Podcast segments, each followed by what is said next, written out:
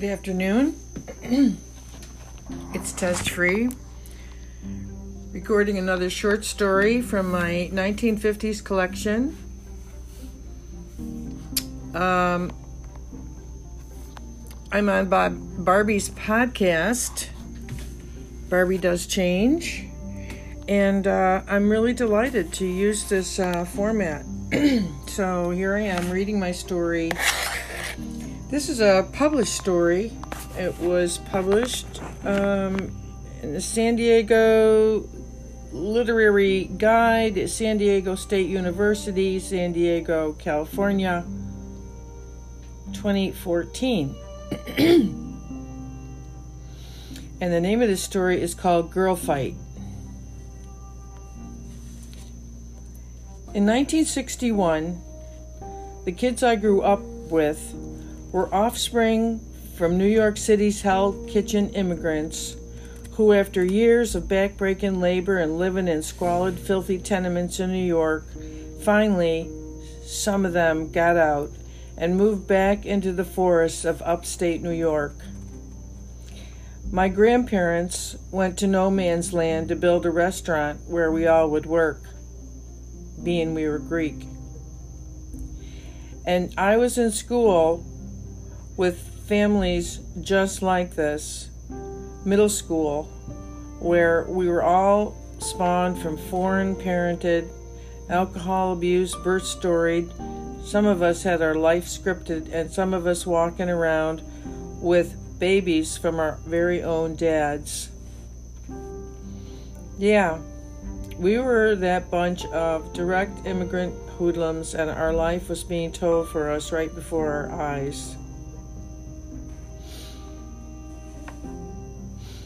In the streets, we formed family groups that were just like the families we came from. The strong girls wanted a crowd to hang out with, other girls who would hold up their back and admire everything they did. Further, as our Mama Supremes, they controlled relationships, who was on and who was off, and they were strict. They had to be hard and soft at the same time. They were real royal divas. They insisted we were good dancers and we sang harmonies and we played sports to win. The mamas had reasons for pairing everybody up, and that was to keep peace among the boy gangs. Yep. You see, I knew everything in life. I knew everything in life was physical, body to body, raw, raw. This was my life right in front of my eyes. And in this group, I was the oldest of the younger kids. At school, all week long, there were endless hot rumors flying around, landing on the ears of those of us who needed to fight.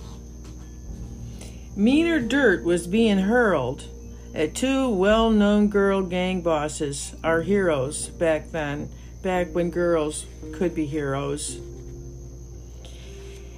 As part of being of the little kid group, we did the cop spotting for fights. And more, most importantly, we inspected the park grass before every fight for dog shit. True, true. No, no decent fight included dog shit because we thought we were above rolling around in that. And back at school, we didn't mix and mingle with other gangs much until a fight was going to happen. Then we all would talk about the place, conditions, and of course, no weapons were ever used.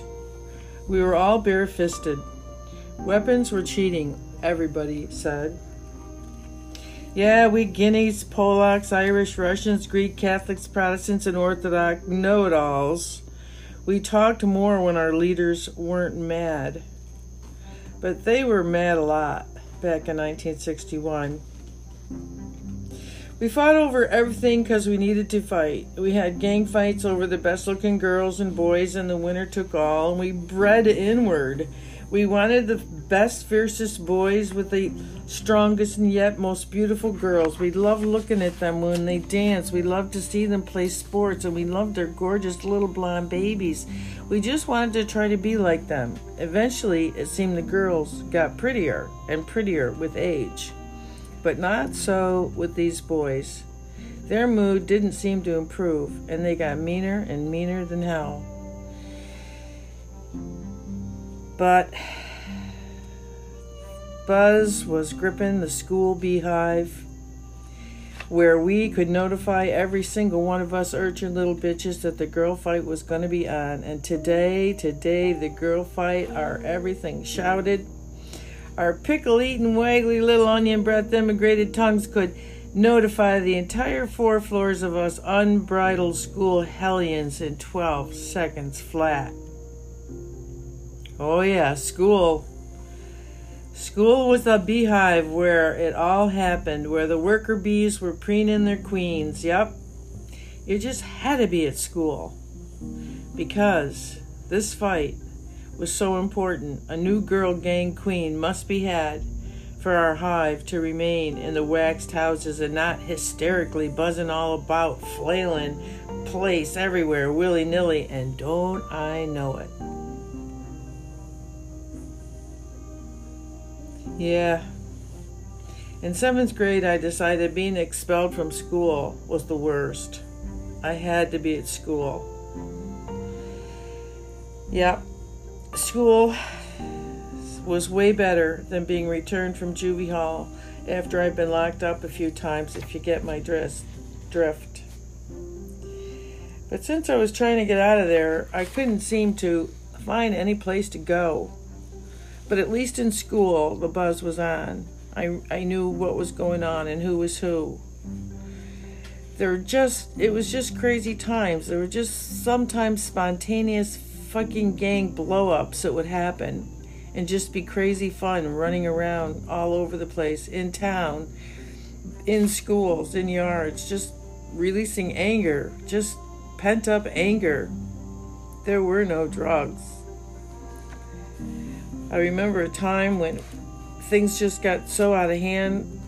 A teacher of ours would had the habit of kicking our desk, which was attached, so that he would kick the front of it, and you were sitting in the chair and you go flying across the room. And he did this a couple of times one day, and we got up and we started throwing out all the desks in the room including his chair. We emptied the whole room. We threw everything out of the fourth floor window onto the grass below. Yeah, that was that was uh, 60s. It was just rage against the oppressive ball busting society. So I had grown up with a foot in each solid reality. And I didn't know in seventh grade that I was headed for leadership of my own style in life. I didn't know the gangs would be so prominent. Oh yeah, perhaps and you know it's a gang that really taught me something about Mother Jones' hellish organizing skills. Plus, I had a natural Hitler-like brutality and a Lao Tzu strategic planning mind. And oh hell, Throw in a mighty good dose of Catholic Croatian nationalism, too, to boot. Did I say the pump was being primed? yeah, I was getting a grip on myself in life and I had to live, and finally things started to make sense. I'm growing up, I said, as I said, as I stood stiff like I learned in brownies. I was feeling good. I didn't have to fight that day. I merely had to stay frosty. My loyal loyalties would thrive for my shrewdness at staying alive. Just stay alive. That's my test. Fights. There were lots and lots of fights. Yep. After school, I will be redeemed. After school, these two brick shithouses of blue denim skin tight over fat ass of stretch pants girls would fight the fight to end all bickering, and there would be one true queen. The tight ass pants made these two burly women look meaner than mean. To see a big ass girl's big ass girl fight with her fat asses jiggling, duking it out in the park was a must see to become a normal person in my town and in my gang. And it was going to be today. And I'm thinking, you know, for sure the girl with the strongest legs will wrestle her to the ground and break her back in a leg lock, and that would hold her for hours and punctuated by yells and how, oh, this is going to be great. They'll be rolling and struggling on the ground and and his sister's like, though, cannot be undone unless she has a heart attack or she faints or a rabid dog comes along to bite her sorry ass. Somehow she's going to die. I couldn't breathe thinking how they will kill each other. I knew nothing beats a good leg lock scissor lock as long as they don't have long arms. Therefore, leave the Swedes and the Germans alone. Did I say I was pumped to the gills? After coming to this dump school at 12 and on the first day having to fight over my shiny patent black leather shoes, I was ready for all this fear to be worth it so one of them would be dead and we could have peace. I was happy inside. These Beulahs always, these Beulahs always got us to spill our guts about whatever we knew, and I always thought of them somewhere between nurses and cops. When they had done with you, you'd wish you were in jail or they'd find some reason for you to go to the doctor, especially if you were sick and you had a fever. If you were walking around sick, they'd beat your ass good, so you'd go get medicine at the hospital. Once penicillin came around, some of us got None of us got sick anymore. We might as well have drunk it in our baby bottles because it nourished us. Now, you know, as I think of it, that's what I call love. Those nurse cops kept us healthy. But still, I think all those girls should be named Beulah so we know it is who it is we're getting. Here's an example of a Beulah grab a hold of you and throw you on the ground. Did you hear the who the other gang is going to be able held me down with one knee in my chest and maybe no, no, I didn't follow along. I went home. I was tired. I smack, smack, I smack that you little shit. What the fuck? You know, you did over and nothing, nothing. I didn't, I didn't hear anything. After some good beat ups somewhere over time, these Beulahs taught every one of us little bitches to tell the truth, and trust was established in the group. Okay, all right, all right, all right, it's fight time. After lunch, we let our 800 immigrant selves out of school early, in unison as we began the exodus to the great definite battle, lemmings to the fight to the end of all fights. It was that wave we had when we walked, when we were all clattering and laughing and our movements became invisible currents among us, and we united into that morpholectic thing, like when we became marauders going into stores and just taking the things we needed to live and survive. You know, how else were some of us going to eat? Our parents were drunks or gone, and how else was I going to get any shoes? I thought that was harmless.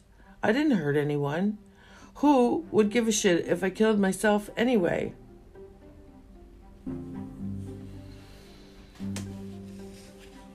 We didn't raise department store hell very often. It just seemed like we had to get the normal things that everybody else had. But eventually, the town got sick of us. And I remember I said, the town I grew up in, where I had my period and fucked and ran from cops and where I blooded and had babies in, is gone and gave me up for dead. Yeah, I will that someday, but not today. Because leaving school, we were the blob of grape jelly donut filling, overflowing the sidewalks into the street, down the main drag to the park. Park. The sweet the smell of sweet of sweat, sinew, and, and bone was calling the wild to court. At the edge of the park, the job assignments were yelled out to all the gang. Every single person knew what they were supposed to do when I got my kick in the head orders that nearly wrecked my dream of watching these two bitches pound the shit out of each other. I was supposed to post guard at 20th and K. Oh, that's great. Fuck from that location. I can't see the fight. Running to my post. I was cop spotting from the farthest corner of the park. Oh my god, this can't be happening. I want to see one of them get killed. Oh, I was yelling ecstatic, ecstatic, getting hoarse before the fight even started. Ooh, but wait. Oh, blush and pump. Here come our biggest, most coolest boys with the coolest hair as they sauntered up in their skinny wife beater t shirts with slung down Levi's straight leg jeans. Yeah! Puffing a fag, of course. The fight was a real fashion show meat market from pure heaven heaven. I was hood like bound loyalty to my street family, all of this mess. The boys are playing real cool, low key. The fight is a big day for them, too. They get the girl whom they've laid off, choosing specifically because they had played both edges of their, their blades, not knowing who would quite win this fight. Sauntering around, leaning on trees, with one leg all James Dean looking, and oh, their duck asses in Puerto Rican fence climber boots, so pointy like the tip of my clit. Wow. Are they gorgeous or what? Look at those cigarettes rolled up in their in their sleeve. Look at those muscles. Most of these boys had been to jail and they worked out. While I was melting away, creaming in my jeans in the spot, realizing the damn winner of this gang was automatically going to be some of these boys' leaders' booty. I realized how much of an outsider I was. And I says to myself, Oh my god, oh hell, I need a protector. I need someone to protect me. I wailed into the throng of non listeners. Yeah, the boys' fight at these girls' fights was to keep eagle eyed Frosty and watch out to keep the fight civil, not the girls get too out of hand. The fucking girls fainted, and the boys would have to stop another from wailing on when she's passed out. You can't beat someone who's KO'd. It just wasn't think civil. This was weird. Because, you know, we're bigger than most of these boys. And how can I see feel safe with my assigned protector, his old Coke bottle, duct tape, eyeglass, blind cripple as my guard? He can't be my protector, I screamed out to everybody. He can only see two inches in front of his face, and he's a foot shorter than me. He can't be my protector. Is that a club foot too? I said, Oh my God. I simply must get male protection, and I make a mental note of this. There was uproarious yelling. Sure enough, I ran so fast I slit my skirt again. Everyone was laughing and gruff on. What a sight. Sue had her shirt ripped off on one shoulder and one booby was hanging out flopping about. A giant, big, fat, blubber looking booby. Wow, look at these big, stocky girls sporting strong, beefy Manchu like ham hocks from their immigrant mama's cooking. I crooned so enviously of them. I was but a skinny sack of bags and bones, a mere toothpick of a gal who couldn't help but being called olive oil for real. I had never seen girls like this, so big and so strong. These gang girls, these gang girls were really something. Now ripping off a bra is hard work. You had to cut those big booby straps with a jackknife, which I'm sure everyone had but would never use. Betty was a swinging Sue around by her crossed in the back heart bra straps. It was uproarious. They were tough suckers and strong, strong as carts that drove to the meat market. She had popped her buttons on her denim overall bib pants, bib pants that were falling down around her fat ass when she was trying not to fall down. She squatted, swinging Susie in a circle like at a square dance. So strong, my hero. Wow, is she fat? No, wait, that isn't fat. But man, look at these f- fat. I thighs. I never thought. Anyway, that's what must be a brick shithouse is. Anyway, they're clawing and tearing each other with fingernails, gouging hair, pulling. It was a real cat fight, nasty as hell rolling, tumbling, hollering, crying, swearing it was the sight of boiling, bubbling, rolling lava in the volcano before the eruption. Hot, hot, hot. Raging on, we waited for the big boys, who waited until the very last minute before they had to muss up their slick down hair when they were forced to pull the bitches apart before real indecency happened. Yeah, this important big ass big ass's girl fight had limits too. It could not result in them being stripped naked right there in the park. Oh fuck no, no way. There were two churches on each corner and one synagogue off to the right, in the sort of in the middle of the park, where we had all fucked many times in their cubbyhole doorways. But girl fight indecency didn't seem way low to us with all these churches around. And plus that, I heard that girls fought to the death. Well, it wasn't long with all this going on. Pretty soon we were all begging for the boys to stop the fight. Man, one eye is bleeding, the younger screamed. Their shoes are off, half their clothes, handfuls of hair, scratched chests, face, bodies. God, enough, enough, stop it. Everyone was crying. All the babies were bawling, and the boys couldn't stop the fight. The girls were going plumb crazy.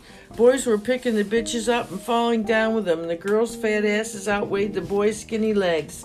It took crowds of boys between these two to stop them, and brawls of people were rolling on the grass, which was inspected for dog shit. Don't forget, before the fight, I was proud to know. Oh, yes. Everyone was breathless and human flesh balls, and we finally, many girls started fainting. Ah! Ah, caw. After all, we were having emotion here. Hysterical, I heard passers-by yell to my ears from their fancy-ass cars. Dug up, scratched to shreds, and so many bruised and swelled areas that the fat girls were hard to look at. Suddenly, I got a foul taste in my mouth, and my stomach turned, and I screwed up my face in disgust. I was truly frozen, Walt. I tell ya. Really? Is this all we did? Egads, I thought somebody was going to be dead. I learned that day we didn't kill each other, but we sure maimed each other good. It all ended with no relief, passing out, many were carried away, and there was no winner. It was a sloppy fucking mess of girls rolling around, crying, crying swearing, tearing, and bearing. It felt like all feeling gushed together as one as one happened to me that day. Only the sirens that took the long way to get here could disperse this mighty gang, the 800 from the other side.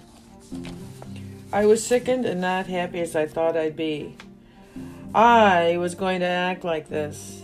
This is how it's done. I must do this. Half kill some girls or get pissed on forever. I will do it. Hell yes, I will do it. I will do it. I'll be proud to do it. Everyone ran like hell at the sound of the sirens, leaving the girls' hacked up bodies scrambling on the ground. Their boyfriends helped them away. Cool. Since the queens were cared for, we all got the fuck out of Dodge.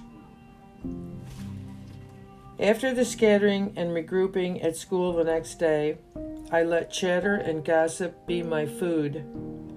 Scandal sheets, pure lies, abounded at school. It was so hot that Susie and Betty did not come to school for two weeks. Healing, getting fattened up on Mama's beef stew, yum. Plus, their vain ass selves would never be seen all messed up like that. Fuck no. Yep, the rest of us youngers just remain copacetic and automatic pilot in our normal states of confusion, hysteria, and fear. The kind of uncertainty as if we really existed at all inside ourselves, being starving, parentless, leaderless, in and out of our own simple minds. You know, I like those times when we all just floated around school and town. Nothing to worry about because no one was watching us. We had, our leaders were gone. We had more freedom to do when they were in jail or on the mend or sent away but we always knew they would be back to pick up exactly where they left off, and no one had better st- stray far from that plan.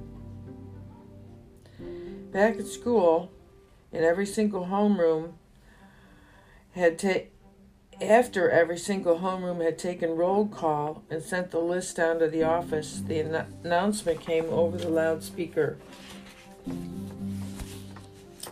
A long list of names will be read, and those people will attend detention from 3 to 5 every day after school for the remainder of the year. Silence. Once they got us all in school, the lists were read, and no reason was given for the ruling. We heard they were really mad because we got up and walked out. Not, not because Betty and Susie really nearly killed each other. Rounded up and in close proximity for the entire cold, long winter, I think it was then that I carved my name in a red heart with what's his face on every single desk in the study hall. Now, now the study hall was half of the school's lower basement, big enough for a gym or a dance hall. It had folding doors, and desks were jammed up so close you had to walk on top of them. Just past the home ec room and the machine shop and the boiler in the basement, the walls in the study hall could be found